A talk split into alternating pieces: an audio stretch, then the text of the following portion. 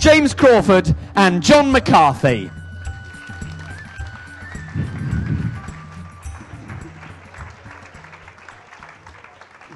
Well, good afternoon, everybody. It's great to be here at the, the Destinations Travel Show, and particularly great to be here now with James, or Jamie Crawford, because he has written a most fantabulous book, which um, is a wonderful travel book, um, insofar as it takes us to lots of wonderful places around the world, to wonderful buildings, but also takes us on journeys back deep into history and then brings the history of those ancient places, often ruins or even just memories, it, back to the, to the present day, often through the personal stories of the people who built them and indeed through the people, uh, the personal stories of the people who've rediscovered them. It is wonderful. So I, I'm, I'm shamelessly plugging the book because I think James not only come up with a brilliant idea, but he's a brilliant writer and he's chosen some remarkable buildings that we're, we're only going to be able to focus on a few of them in our 45 minutes or so with you this afternoon. Jamie started his uh, professional career as a literary agent. He's now a publisher, but also, thankfully for us in particular, he's a very fine writer. So anyway, that's brilliant, Jamie. But first off, this story, this book, Fallen Glory, about these 20 remarkable buildings and ideas from across, across the world and across the millennium of, of, of humankind. It's a wonderful idea, but where, when did you when did it come to you? Uh, it really comes from a, a trip to uh, Crete uh, around sort of 10, 15 years ago. And I went to the site of Knossos on Crete, and I went there because I've always been fascinated by classical classical mythology. Um, and of course, Knossos is the, the the fabled lair of the Minotaur. It's where Icarus flew too close to the sun, where, where Daedalus, Icarus' father, created the labyrinth. So really, it was just a kind of commune in a very, very superficial way with, uh, with classical myth. It was also just one turn off the road to the villa I was staying at, so it was very handy to, to get there. Um, and uh, what, I, what I kind of discovered when I got there was something that I didn't expect. It also had a very inauspicious start in that I, um, I, I'd hired a, uh, Suzuki Jimny uh, Jeep, which is what you do when you, you, you go to the Greek islands. Um, actually, it was the it was the first of three that we had that that week, which we kept having to change because dodgy gearboxes and so on. um, and um, I arrived at the site, uh, wandered around in my, my shorts and, and flip flops. I uh, very quickly smashed my big toe against an ancient and very hidden flagstone and was uh, bleeding profusely into the ground. Um, uh, and then, uh, sort of after I'd kind of stopped swearing, um, actually crying, but swearing sounds more macho, um, we, we did what all tourists do took a photograph of, of my foot. Uh, my publisher actually wanted to put this photograph in the book.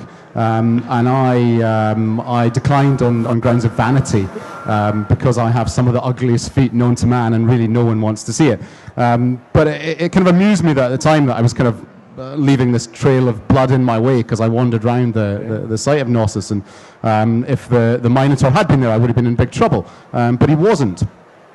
But what I did notice was a very suspiciously fresh painting of him, because Knossos is a very odd site. It's, uh, it's a site that actually has kind of uh, risen again from, from, from its own ruination. And, and that's because in 1900 it was, it was bought wholesale by an English antiquarian called Arthur Evans. Um, and uh, Evans had to, had to deal with a very complex excavation of this site. It had originally been a palace that was built on many different levels. And in the course of the excavation, because it had been built on different levels, as he started to remove the dirt and the earth, there was real danger that the upper levels would collapse into the lower levels. So he was looking at how, how do I how do I find a way to shore this up? And he started off with timber, but timber would kind of rot over the course of a dig season. Then he tried using specially cut blocks of masonry. It was time consuming, it was very expensive.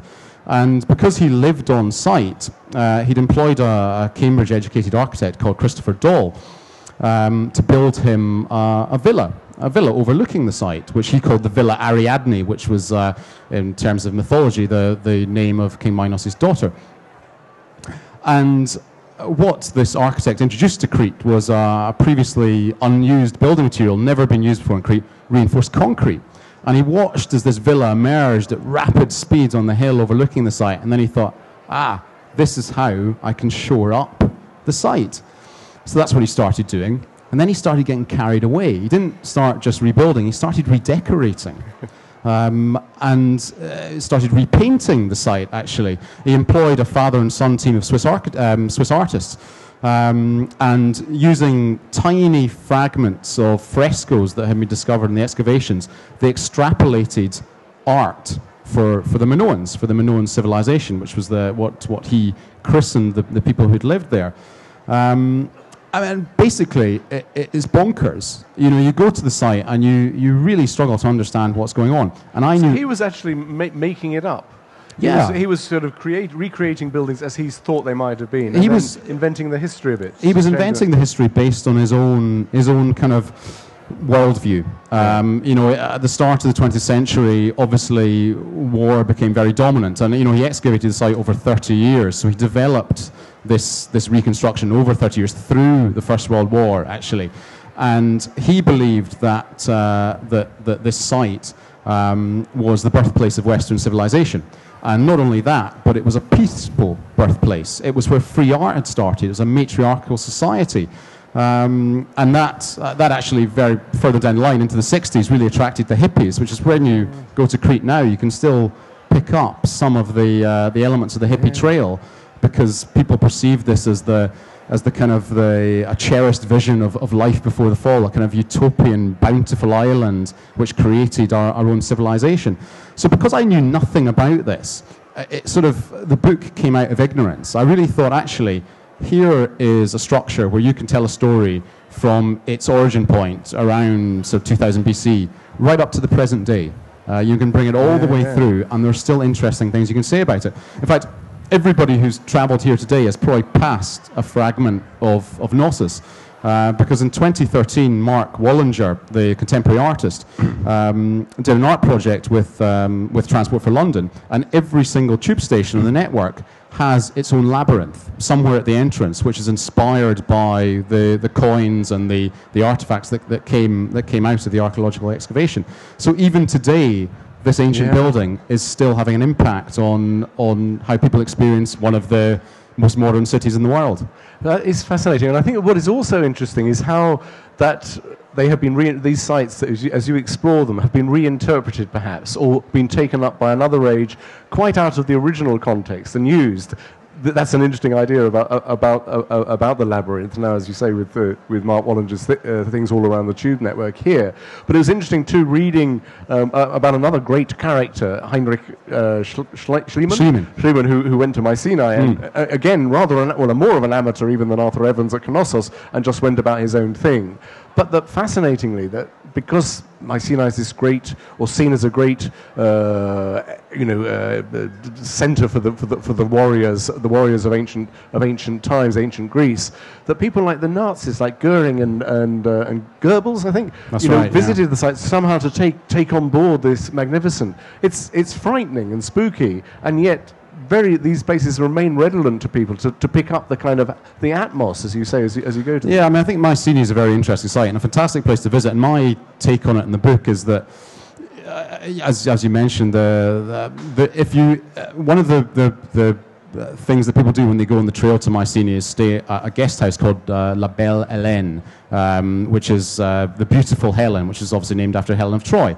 And, um, and Helen of Troy was, uh, was a maiden from the, the plains of Argos, where uh, where Mycenae is, is, is kind of set. And, and Mycenae was a staging post for the Trojan War. You know, that's where, that's in theory Agamemnon's um, sort of palace fortress and, and the place where he galvanized all of the, all of the sort of disparate um, city states of Greece to, to kind of go across the Dardanelles to, to, to, to, to face the Trojans. Um, so that's what the Nazis came to commune with. They, they kind of, uh, through a very, and Schliemann was complicit in this, possibly unknowingly complicit in this, but they saw uh, a line from the heroes of ancient Greece all the way up to the Aryan race. And they were fascinated in that. And, you know, the, the sort of uh, Hitler and, and his kind of coterie were uh, always using skewed interpretations of archaeology to, to, to make points that, that suited their own worldviews. Um, Hitler, of course, another building that I write about, was obsessed with the Forum in Rome. Um, and actually, after visiting the Forum, he returned to his chief architect, Albert Speer, um, in Berlin and said, we will no longer use any modern materials in construction. We'll only use marble. You know, Yeah. materials that over the course of time will degrade in the same way that the Roman Forum has degraded, so that in a thousand years, when my Third Reich has fallen, people will experience it in the same way they experienced the Roman Empire. And that's a very bizarre and unusual thing that he actually was, was conscious of his own, Yeah. you know, his own mortality and, and, and his building's own mortality, actually. Well, I think that's very interesting because one of the, the things that James brings out very, very strongly is the fact that many of these ancient sites, particularly, were theoretically inspired as, uh, by the gods, that they were devoted to, uh, to the gods. But so often those gods were perhaps the human being, thems- the human being themselves, the, the Caesar or, or, or the ancient Greek king, who are seeing themselves in that light, or indeed the, the ancient Egyptian kings and such. Which, which, and that, that is very interesting, that the way the human element has created that, and the vanity of those people, and how the vanity of those people inevitably falls, falls to dust. And indeed, the same with the empires. You mm. mentioned there the Forum. And I think you, you said before we came out that you hope that Fallen Glory would work perhaps as a travel companion. So that as you, when you arrived hmm. in Knossos, thought, I can't make sense of all this stuff. What is it? Now we, we, thanks to you, can do that in these sites. And certainly for me, having been to the forum in Rome on a couple of occasions and sort of thought, well, that's amazing, that's it. And I've got the guidebook which tells me this was built by him and this was built for that. And it doesn't really add up as a story. But what you've done is, is bring that all the way through. And the way it's been reviewed and, and, and looked at again over the centuries. Was that, was that an exciting, you know, just thinking of that particular location, doing that research, somewhere that you, you visited obviously and knew? Yeah, I mean, it was it was exciting because, uh, particularly if you're talking about somewhere like the Forum, which obviously has been written about in so many different Yeah. contexts, um, and actually the challenge there is to find a new way of writing about it, find a new perspective on it, find something that will make someone who perhaps has visited it, perhaps is interested in Roman history, to engage with it in a different way. And I think one of the, the, the key things I do with the book, and one of the, the, the whole rationale behind it, was actually crossing all these arbitrary lines in history that we don't tend to cross. And by following the life of a building, you can do that because they, they outlive the people who created them. They outlive the empires that created them. Um, I mean, one of, the, one of the things I in one of the sections of the book I write about is this idea that um, we all know the very kind of well worn cliche that all political careers end in failure. Um, and of course, all empires end in failure. You know, that, so far in human history, none has managed to survive. They, they all, in some respect, fall. But actually, the buildings outlive them. So buildings have the capacity to uh, endure a kind of sustained humiliation, if you like, in their decline that people don't, empires don't, but, but they do, and they, they sort of remain there as these kind of relics of, of kind of ideas and, uh, and, and ways that, that people have tried to engage with the world. Um, I mean, I've, I've, it's inter- I've, I've kind of talked uh, various points in the course of, of doing publicity for the book, and I think one of the things that stood out the most to people is my view that we shouldn't try and rebuild ruins that actually we have to accept that they're gone. Um, and we think we can build re-ruins because they're inanimate. And you know we can use we can in fact we're so advanced now in terms of the technology we have that we can try and take the original materials, the original techniques, and recreate them exactly as they were. And I think that's that's perfectly acceptable that we might think of doing that. But what it does do is take you away from the story of the building. And I think there's a dangerous potential in there that actually is something that makes historians very queasy is it takes down a route of denial. You know, and obviously one of the most sort of cogent examples right now is Palmyra and what's happening there. And, uh, and there's schemes at the moment underway to look at rebuilding Palmyra through 3D printing, which is incredible that we can do that, that we've got the capacity to do that, that we're seeding 3D cameras throughout the Middle East, getting people to take these photographs, and then we'll be able to build up a digital picture and then using the original stone, recreate it. In fact, in Times Square and Trafalgar Square in April, they're going to reconstruct the temple, the, the arch of the Temple of Bel. Um, for people to visit and to, and to kind of see. Um, but there is talk about, well, once Islamic State is defeated, retreated, we can get back into Syria, would we rebuild Palmyra? And my take is no, we shouldn't, because actually what you do is erase the story of this kind of fundamentalist wave which passed through the Middle East and caused Yeah, such destruction. yeah, yeah. And actually, you should probably preserve ruins and the memory of ruins as a way of preserving the story of human history. That's very interesting. Is the danger of us all becoming Arthur Evans or Schliemann thinking, well, we can make it look, but will it, will it be Yeah. right? And a photocopy isn't, isn't the same as, That's as right, looking at the real McCoy. I think it would tell us something about our own human cleverness, Yeah. but it perhaps wouldn't tell us about Palmyra. You know, I think that's the danger. I think uh, you know you can imagine so the tour buses. 20 years Yeah. in the future, people pouring off to look at this 3D And it's all- printed city, which yeah. would be incredible. I mean, I would go. Yeah. But, it wouldn't be the but what about 500 years in the future? Would they remember it was 3D printed, or would they just say, well, actually, nothing This ever happened to this site? yeah. So I think that's that's an interesting. said you're playing with history in that regard by what you Yeah. build. Interestingly, just thinking, bringing it, bringing it a bit closer to home, to London Hmm. and St Paul's. I, I used to live right next door to St Paul's in, in, in, the, in the Barbican there, which, which was wonderful. So it was part of you know the. Well, it's part of the skyline for everybody moving around, particularly around the city area of, of this great city.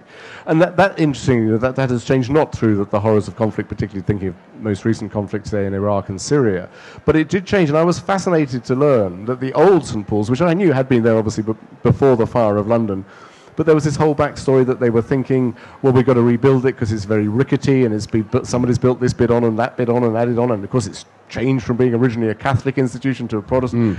That's a fasc- another fascinating. So, Hmm. mean- but right close to home. Yeah, St Paul's is a old St Paul's, which I write about. It, it- it was a colossal structure. I mean, it was the building that dominated London, um, and uh, there's a fantastic drawing of London, an etching by Wenceslas Hollar called "The Long View of London," which is a view from. Um, it's kind of an elevated view from the the steeple of um, Southwark Church, um, drawn in the late 17th century and it's this fantastic sweeping view of the Thames and these incredibly tightly packed buildings. This was obviously drawn just before the Great Fire, so it's a view of London that, that does not exist anymore, but obviously the perspective exists. Um, but dominating London is this one building, St Paul's, which was 600 feet long. Its spire was 489 feet high.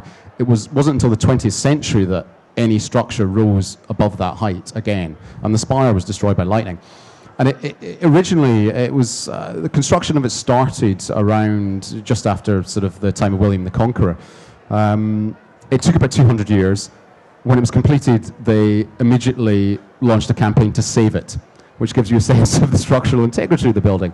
And again, you know, it, it suffered various depredations, fire, lightning destroyed the steeple. Um, it obviously went through the entire iconoclastic process of the Reformation, and uh, you know bits were torn down. In fact, even one one particular part of the cathedral um, was torn down and reused to build Somerset House, um, which is not a particularly well-known thing. Um, and and it got to this point very close to the uh, the, the time of the fire. Um, where the the new king Charles II had said we've got to do something about this building. This is an icon of London but it's it's a bit of a disgrace. What should we do? And and this young upstart architect, Christopher Wren, came in and said, well, I think we should put a dome on top of it, and you know we'll shore up some of the dodgier stuff. But I have a vision for it. Um, but that vision was obviously an adaptation of what was there. And actually, the, the fire gave him the clean slate, gave him the opportunity to, to develop something entirely new, which has become an icon, you know, one of, effectively, it's the first icon of the London skyline you know, people who travel here in the tube, you can see the, the London skyline becomes a piece of branding and it's got the London Eye on it, it's got Big Ben on it, it's got the, the Gherkin, the Shard now. But St. Paul's was the beginning, it was the origin point. But actually, it was built on the remains of something which had lasted for 600 years.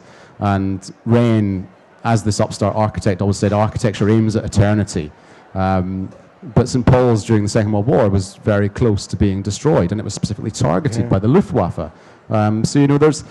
uh, It's interesting that architects never, never really learn, or don't want to learn. They always think what they'll create will last forever. I think the lesson in this book is it doesn't, It doesn't. and accept that, and, and, Yeah. and, and, and enjoy the fact that it's not going to last forever. But it, but it, it is fascinating that how, how, how iconic those buildings can come. I just remember in uh, uh, at the turn of the millennium, I was in London and uh, out partying with some friends on, on, on the South Bank.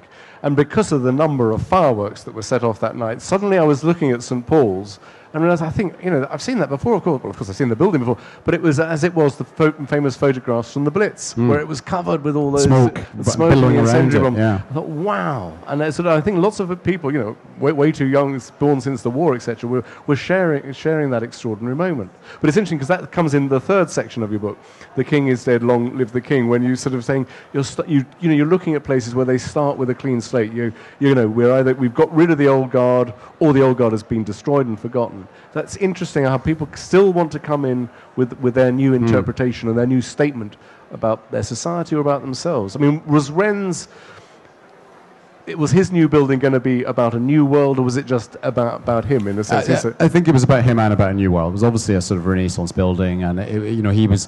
It was uh, the ability to take what had been a Gothic construction, old St Paul's Cathedral, and replace it with something which was neoclassical, which was looking back to looking back to the buildings that the Roman Empire and the Greeks produced.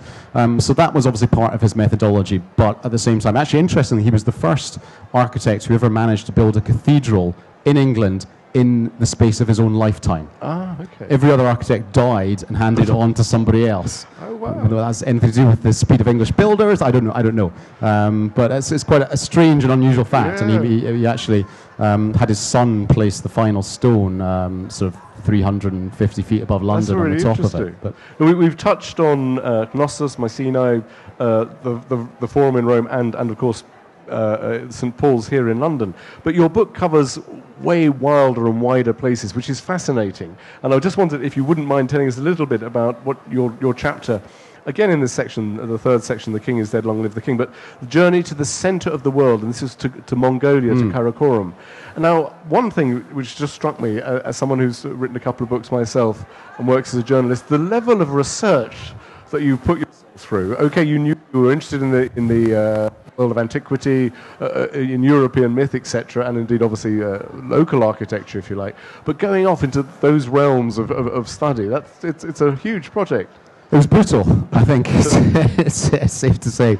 Um, in, in a way, actually, writing about someone like Karakorum, which has not been written about very much, was much easier Okay. than writing about the, the better known places um, because there were narrow avenue, narrower avenues of research to go down, um, slightly more complex avenues sometimes, but, but narrower avenues. And you kind of felt that you were creating something that didn't necessarily exist so much in other places. So, in a way, I found that refreshing to do it. Um, and I mean, I, I freely admit I've not been to all the places that I write about No, in, in this book, and I've not been to Karakorum. I've not, uh, but I, it's definitely if I had to have a sort of bucket list of places I want to go to, this would definitely be it. And actually, Karakorum now is, is kind of horrible. It's an it's a sort of Soviet Yes. um, sort of uh, mining town. Um, the only remnant of the structure I write about is this kind of stone tortoise with a very morose expression in its face, um, which uh, has Buddhist um, prayer scarves tied to its back, and that's what people do. They, so they come to the site and uh, sort of tie them there. Um, but actually, it's, it's more exploring the Mongolian steppes, which are you know fascinating, still incredibly remote, um, not particularly well travelled. The point of the, the chapter I write about in the book is this: this was the this was the capital of the world for a while. You know, the the empire that Genghis Khan controlled. Um, if you put it in world terms today, would be I mean, it was it was the largest contiguous land empire ever. Um, it, it was uh, encompassed now. It would encompass probably half of the world's population. You know, when you're bringing in China and, and, and sort of other areas like that, and, and, and sort of um, bits of the subcontinent. Um, but, but what they constructed and what was interesting about, uh, about this building was that they were nomad people. So it was quite unusual for nomad people Yeah. to put down roots. And actually, it wasn't. Uh, Genghis Khan initiated this, this capital, which was something entirely new to, to the, the Mongol people to actually have a, a set place uh, to go to. Um, but it was his son Ogedei who, who really took it on to, to the next level. Um, and it was because he'd been, he'd been sort of told by his father's advisor, who became his advisor, that you can, you can conquer the world on horseback, but you can't rule it. So you needed somewhere to, to set down roots. Um, and they sort of set down roots, and they built this, um, this kind of tower, uh, tower temple, which they used for ceremonial occasions. Um, but actually, the, even the royal family lived in a tent out the back. And they only used it when Yeah, dignitaries yeah. would come or people would come from the world, but they still kept this nomad lifestyle. Um, and you can track that all the way to the, the, the sort of Mongols obviously conquered much of China. Um, they built on the site of the present day Beijing, and uh, this was Kublai Khan, did the same thing in the site of Beijing, created this structure, but then imported grass from the steppes, grew it there, and lived in a tent out the back. So they never really quite managed to to lose that kind of nomad sense, which I think is actually quite sweet in a way. Yeah. Probably the only time anyone's ever called Genghis Khan is descendant sweet, but um, yeah. What I think was it was interesting, and that, that particular story brings brings it out a lot. Is particularly as, as we're here at a, at, a, at a travel show, is how we can basically, apart from those that are perhaps war zones, but, you know, we can fly all over the world, visit most of these sites, uh, you know, that you, you, you, you've written about. And you yourself have flown down from, from, from mm. Edinburgh this morning to be with us, which is great. But what is extraordinary, there are a couple of stories just in that chapter about the, the, the, tent at the center of the world of people who go from, from Europe taking that journey across that whole uncharted territory, if you like, to meet the great Khans, whether it was Genghis or his, or mm. his successors. Well, I mean, that must have been interesting discovering those. There's this, this wonderful guy, um, William of Robrock, Rubruck, who's yeah. Flemish, I think. Yes, that's right. I think that that's probably one of my favourite stories in the book. Is this the ultimate straight man, this Franciscan friar who sets off with a letter from the French king and from the Pope. Um, and he's, he's basically moving into Mongol territory because he's heard that there's a group of Christians who've been captured and are being kept as slaves by a Mongol prince. Um, and through a series of bizarre diplomatic misunderstandings, he ends up going on a 7,000 mile odyssey to, the, to, to Inner Mongolia um, and uh, meets a series of kind of higher people higher up in the Mongolian hierarchy on the way, all of whom engage him in drinking games. Um, you know, he's drinking sort of mare's milk and fermented, various different fermented things that they end up drinking. Um, and it culminates in this fantastic, I think, utterly unprecedented event in world history, um, where the great Khan makes this Christian Franciscan friar um, partner up with uh, a sort of Muslim cleric to argue about God against a group of Buddhist uh, clerics. Really, it's the, the, the, the, the Mongolians were quite happy, magpie-like, to pick the religion from everywhere. So they said, okay, have this debate, and I, as the great Khan, will decide who's right. And the debate went through several rounds. So they would talk about different aspects of, of, of God and, and you know, his, um, his omnipotence and his role and, on earth and his role in, in individual lives and spirituality. Um, but between each round, they had to drink. And it ended up with the, the Christians and Muslims arm in arm singing, while the Buddhists who'd lost the debate sat in a corner morose. And you just think, what, what a great way of dealing well, yeah. with, uh, with, we can have some of that nowadays. Exactly, with spiritual debate. Maybe that should be reinstituted. That is fantastic, a brilliant story. And the last section, part four of the book, you, you titled, we've got these brilliant titles. You say utopia, I say dystopia. Some very interesting stories again there. And the, the, one, the first one is called Little Brother's Big Brother House. And this is about a, a, a, the Panopticon in St. Petersburg, which is fascinating. Mm. Designed by an Englishman, Samuel Bentham, That's brother right. of the very famous freethinker, end of the 18th, early 19th century thinker, Jeremy Bentham, of course.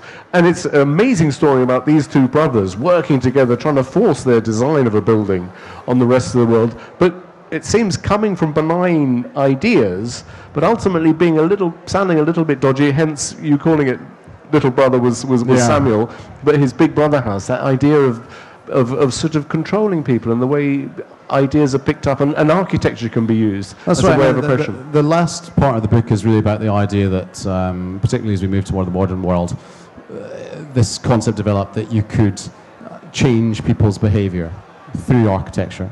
And normally from, in, from a good way. It was, you know, to make people more wealthy or behave better or to reform criminals. And, and the Panopticon was, was really, it started off as a, a, a way of having a small number of staff monitor production.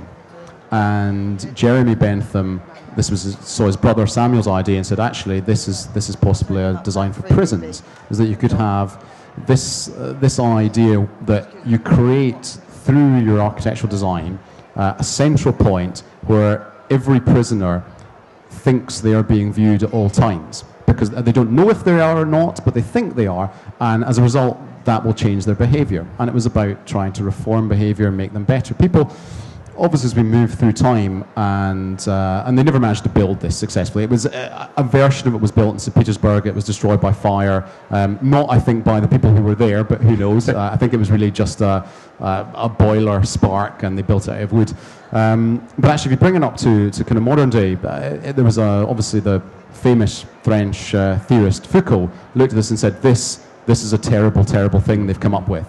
The idea of the surveillance society that the feeling of being watched changes your behavior and changes your behavior in a not benign way, but actually in a very negative and a very, you know, it, it utterly erodes and destroys civil liberties.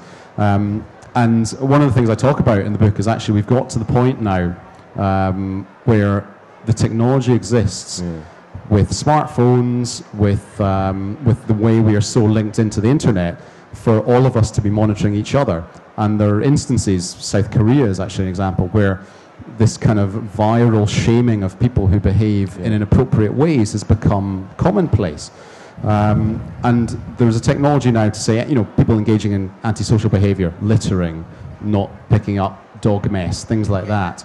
You could be filming it, you could be sending it into a central source and being paid for informing, yeah. and that would then change people's behavior because they'd always feel they were, they were God. under surveillance in some way which is a kind of terrifying. So really, big, you know, all, all, Orwell is coming coming exactly, but yeah. internationally and but globally. internationally, yeah. yeah. Terrifying. This, uh, we, we, we, must open the floor for, for, for, for, your guests in a moment, but just I just wanted to touch on this, the story of Kowloon, mm. which I only heard of as a place. You know, I n- knew nothing about it, which is one of the joys of this book, that it takes me into this place, which now no longer exists. There is mm. still buildings there, but there's this kind of vision of a kind of a drug-addled interpretation of, of the high-rise of, of modern-day Hong Kong. Yeah, I mean, Kowloon, the Kowloon Walled City, um, in its modern incarnation, before it was destroyed, was the most densely populated place on Earth. So it had 33,000 people in an area that was less than a hundredth of a square mile in size, which is just uh, unfathomable. Um, and it was on the mainland of Hong Kong. And the reason it was in this area that was less than a hundredth of a square mile in size is because it, it effectively grew out of a piece of contested territory, which was contested between Britain and China. Um, and it was originally built in the mid 19th century by the Chinese to police the opium trade. And Britain was effectively the purveyor of the opium trade into China. You know, they, we, were, we were bringing it in and selling it, um, mostly because it was the only thing we could have as an equivalent to tea that wasn't silver, and we were depleting our silver, um, our silver deposits. Um, so this had been created by, by the Chinese um, as a fortress, as a walled city to basically look at Hong Kong and say, we are watching you to make sure that you're not dealing opium to, yeah. obviously. Um, and Britain took over more territory, took over mainland territory, but it still remained contested. Um, then the British moved the Chinese out, and in the Second World War, the Japanese actually dismantled the wall and used it to build a, to build an airfield. But after the Second World War, Chinese refugees gravitated to this spot of ground and created a, a refugee camp. Um, and the British moved in to, to sort of to, to, clear them away, and it caused an international incident with the new People's Republic of China. And anytime Britain tried to intervene in this space, it kept causing international incidents. So it basically became this lawless, unregulated, but still working sort of anarchist society. And as Hong Kong developed high rises, so too did Kowloon Walled City. I mean, these got to, with foundations that were barely a few feet deep, got to 13 or 14 story buildings. Um, so, it, I, but for all of the time before Britain and China agreed the handover back of Hong Kong, it was used by the Chinese as a pawn, as a way to make a political point. And that's what created this kind of strange anarchist society. And obviously, the irony is that you had a place that was originally created to police the opium trade, became the center of the heroin trade yeah. in Hong Kong, and it was the home of all of the triad gangs. You know, five or six based themselves out of this out of this place. So it was a really fascinating, unusual, bizarre bizarre um, well, you, environment. You, and you, you, you, you, your, your writing creates this vision of an extraordinary place out of almost like out of a Terry Gilliam movie, you know, of endlessly mm. rising and terribly uh, fragile buildings with, with the one postman for 30,000 people wandering over these rickety bricks. It's extraordinary. That's, I mean, Ridley Scott apparently based Blade Runner on, on the city. oh, city. did he? Yeah. Oh, okay, well, that makes... it as kind of, because it's, it, it was known as the City of Darkness because no light got down into its streets Yeah, because which of course is a- all as it so, is in so the close film. together. Fascinating. Well, thank you, Ridley Scott, for coming along.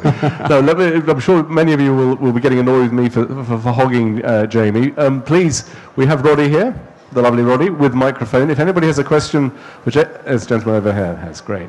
Thank you very much. Absolutely fascinating. I'm intrigued by your idea that you wouldn't restore or recreate somewhere like Palmyra. Can I ask you about a couple of uh, specific places uh, that my wife and I have been to recently? One is the bridge at Mostar. Mostar. Would you not have rebuilt it? And the other is the Nazi parade ground in Nuremberg. There seem to be three options restore it, pull it down, or let it rot. And let it rot seems to be the current option. What would you do with either of those? I, I, I mean, Mostar is obviously a tricky one. Anything involving bridges which might help people get from one place to another, there, there tends to be a practical um, requirement for it. Um, I mean, that, that's, that's, a, that's a tricky one. I think probably what they did was appropriate. Um, I think it met with, um, with UNESCO regulations on, on how you would go about it. Um, I mean, I, I think it's a, it's a kind of loose argument about are we going to forget what happened there? I suspect in the former Yugoslavia there's so much there that we're not going to forget about what happened, uh, you know, in that sort of arena of conflict. Um, the, the Zeppelin fields, sorry, it was the Nuremberg, um, that, that's an interesting one. Hitler, I think, would have liked to have seen it rot he, uh, the, and that's why I mentioned the Zeppelin fields. He actually had his architect draw uh, a schematic of what the Zeppelin field would have looked like in, in sort of in its ruinous state. So he was attracted to that sort of thing. Um, it, it kind of depends on where you're coming from about do you want him to be happy?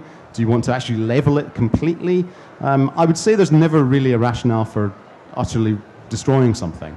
Um, but if it is destroyed, then you have to think very carefully about what you do and, and how you react to it and how you then recreate or not. Um, I mean, the a good example is the Buddhas of Bamiyan in, uh, in Afghanistan, which were obviously blown up by the Taliban.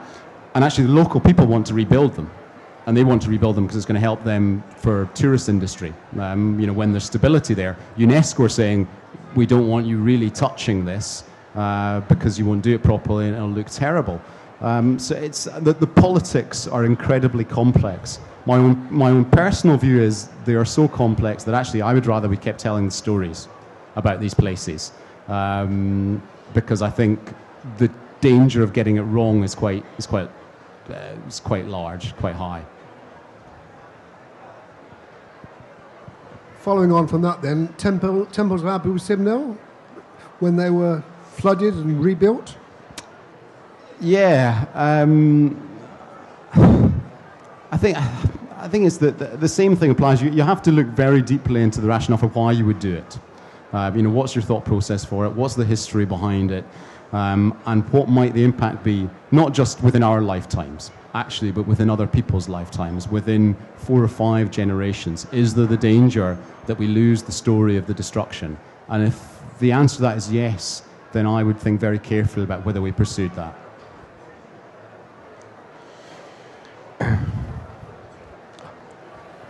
I'm coming. Christian over there, he's off. there he goes. You mentioned briefly about Foucault and the Panopticon, and I was just wondering what are your personal views on it? on, on the panopticon. Um, I, I, I studied law at university actually, and one of the main things I studied was I, I did a, a lot about the panopticon. I'm, I'm very interested in it. Um, I, I believe in civil liberties. I believe that what the Benthams were trying to do was incredibly noble, and they really genuinely thought they were improving things. Um, but I do probably subscribe to the notion that it, it has opened a bit of a Pandora's box, this idea about prior to the, the inception of the panopticon, panopticism, that idea, the state could control the body, but it couldn't control the mind. And actually, this did open the, open the door to how might you control the mind of individuals. And I do think technology, we're in a very scary place in technology now. We don't know the impact of it. Um, and I, yeah, I, I kind of, I, I more, more side with Foucault about the idea that, that the panopticon is a, is a scary thing and we should, we should be careful about how we employ it. I think I'd agree with you on that. I mean, it seems like a, a, a nice idea, and you just think it's just a little bit. It's just a little bit dangerous. You know, Yeah. one thing observing prisons, but taking that outside, it suddenly becomes it is the Hmm. big brother. Very, very daunting. Now, have we have that? Let's circle around. Roddy's off. There he goes. Gentleman over there in black. Thank you. Just wondered if you had any places close to home that you could talk about that we could perhaps uh, go uh, on a weekend trip from London or whatever. St Paul's, obviously. You can you can walk across uh, the Millennium Bridge and imagine what what the old building would have looked like. Uh, you can go to the British Museum and see the long view.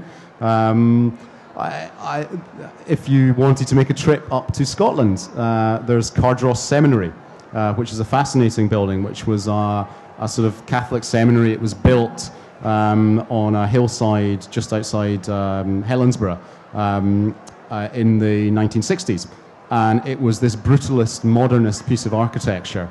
Um, but actually, it was built at exactly the time that the Vatican decided that Catholic priests shouldn't be educated out with communities, they should be educated within communities.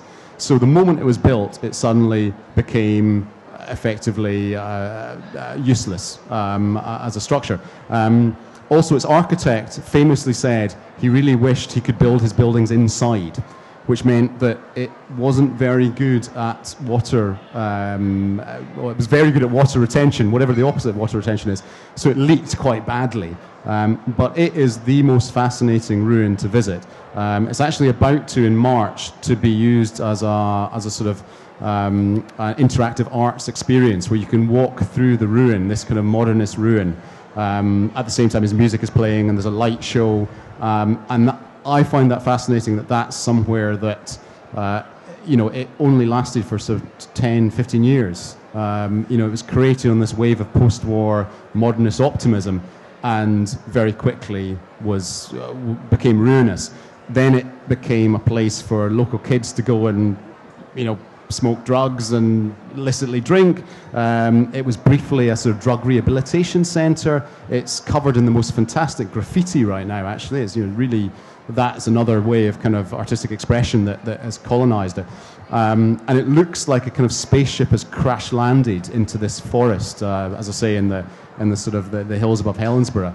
Um, it's utterly fascinating and, and it's, it's there to visit. It's a place to go and see. And that's a good example of a kind of modern ruin that, that you can engage with. Fantastic. Right, folks. In fact, we're just out of time. You are all going to be lucky enough, uh, if you should, and I think you should, to get Jamie to sign a copy of Fallen Glory for you. He'll just be over there at the, the Stanford's uh, desk around there in a moment or two. Thank you all very much indeed for coming and hearing Jamie talk about his fascinating book. Most of all, thank you for coming down from Edinburgh, Jamie. It's been Thank brilliant you. meeting you. Thank, Thank you. you. Thank you all very much indeed.